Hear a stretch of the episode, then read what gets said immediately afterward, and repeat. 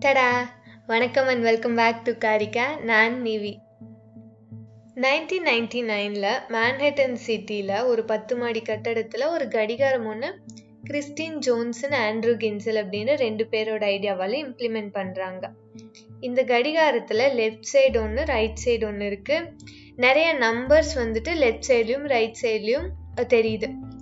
First பார்க்குற பார்த்த எல்லாரும் வந்துட்டு என்ன நினச்சிருக்காங்க அப்படின்னா சரி இது நம்ம நாடு வாங்கி வச்சிருக்க கடனை தான் இப்படி போட்டு காமிச்சிருக்காங்க அப்படின்னு நினச்சிருக்காங்க. பட் உண்மை அது இல்லை. லெஃப்ட் சைடு இருந்த நம்பர்ஸ் எல்லாம் மிட் நைட்லேருந்து எவ்வளோ நேரம் முடிஞ்சிருக்கு அப்படின்றதும் ரைட் சைடு இருந்த நம்பர்ஸ் எல்லாம் இன்னொரு மிட் நைட்க்கு இன்னும் எவ்வளோ நேரம் இருக்குது அப்படின்றதையும் காமிச்சிருக்கு. ஹார்ஸ் மினிட்ஸ் செகண்ட்ஸ் அப்படின்ற கணக்கில். இதெல்லாம் இப்போ எதுக்கு அப்படின்னா ஜஸ்ட் அஸ் அ ரிமைண்டர் தான். இரண்டாயிரத்தி இருபது செப்டம்பரில் அதே கடிகாரத்தை கிளைமேட் கிளாக்காக மாற்றிருக்காங்க இது என்ன கிளைமேட் கிளாக் புதுசா அப்படின்னா அதே மாதிரி லெஃப்ட் சைட் சில நம்பர்ஸ் ரைட் சைட் சில நம்பர்ஸ் காமிக்குது இந்த கடிகாரமும்.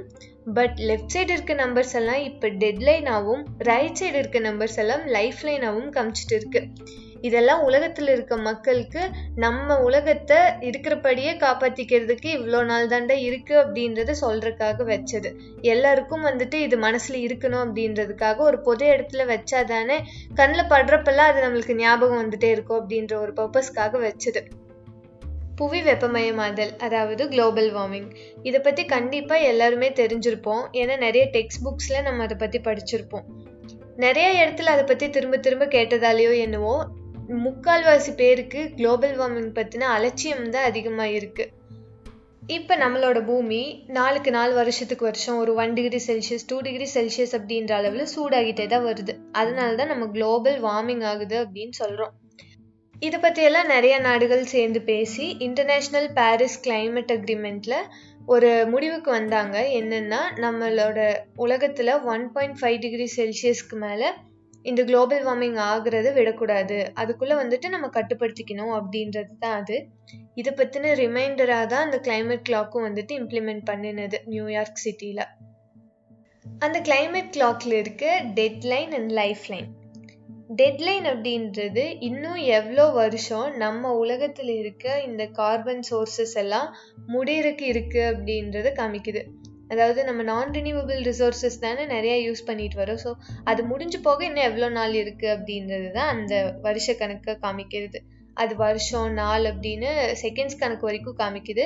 இன்னைக்கு ஏற்ற டேட்டில் ஆறு வருஷம் இரநூத்தி இருபத்தி ரெண்டு நாள் தான் இருக்குது அப்படின்றது அந்த கிளைமேட் கிளாக் பொறுத்த வரைக்கும்.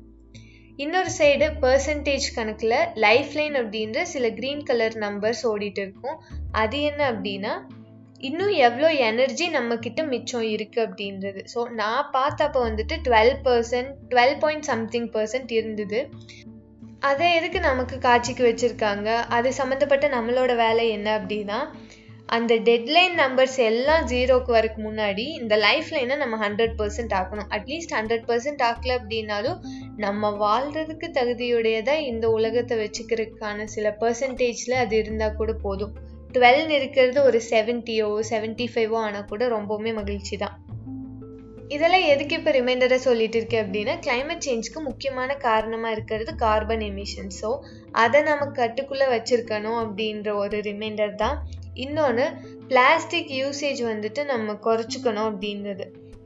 பிளாஸ்டிக் என்ன தான் நீங்கள் ப்ராப்பராக டிஸ்போஸ் பண்ணினாலும் அதை நீங்கள் டிஸ்போஸ் பண்ணுற இடத்துலேருந்து எடுத்துகிட்டு போய் ஒரு இடத்துல லேண்ட்ஃபில்லாவோ இல்லை வந்துட்டு கடல்லையோ அதை டம்ப் பண்ணுவாங்க. இது வந்துட்டு கடலை டம்ப் பண்ணுறதெல்லாம் லேண்ட்ஃபில்ல டம்ப் பண்ணுறத விட ரொம்பவுமே டேஞ்சரஸாக இப்போ மாறிட்டு வந்துட்டு இருக்குது ஒரு நிமிஷத்துக்கு ஒரு ட்ரக்லோடு பிளாஸ்டிக் வேஸ்ட்டு கடலை டம்ப் பண்ணிட்டு இருக்காங்களாம். இப்போ கூட நீங்கள் இதை கேட்க போகிற இந்த பத்து நிமிஷத்தில் பத்து ட்ரக்லோட் பிளாஸ்டிக்ஸ் வந்துட்டு கடலில் போட்டிருப்பாங்க. ஸோ பிளாஸ்டிக் யூசேஜை தயவு செஞ்சு குறைச்சிக்கோங்க.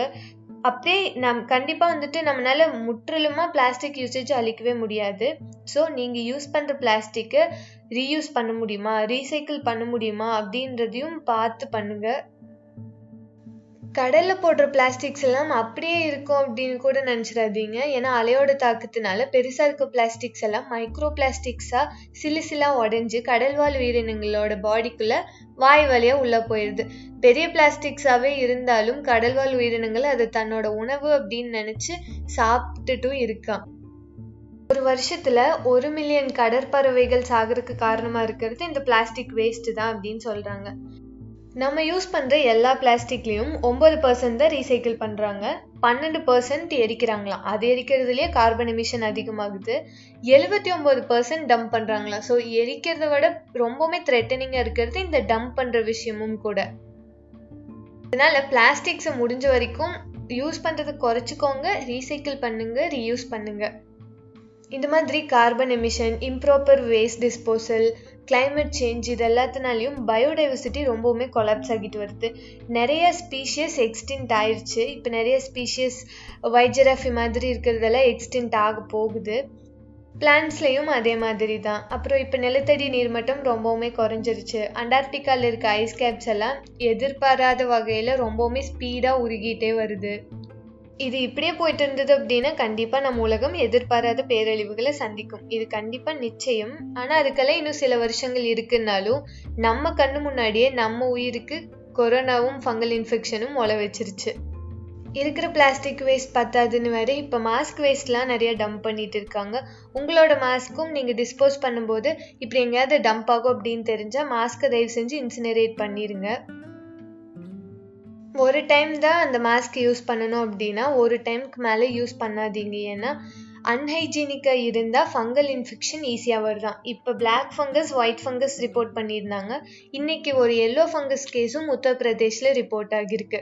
நம்ம உயிருக்கு நம்ம தான் பாதுகாப்பு. அதனால் stay hygienic stay home stay safe அப்புறம் வீட்டில் இருக்க நேரம் கண்டிப்பாக நம்ம ப்ரொடக்டிவாக யூஸ் பண்ணிக்கலாம். இன்டர்நெட்லேயும் இல்லாத திங்ஸே இல்லை. நம்ம ஏதாவது கற்றுக்கணும்னு நினச்சோன்னா கண்டிப்பாக இன்டர்நெட் மூலமாக நம்ம அதனோட பேசிக்ஸவோ இல்லை இன்னும் நிறைய விஷயங்களை கூட நம்ம அது மூலமாக கற்றுக்கலாம் so make use of it to next பாட்காஸ்ட்டில் வேற ஒரு இன்ஃபோவோட உங்களை வந்து நான் பார்க்குறேன். Until then this is Nivi waving bye bye take care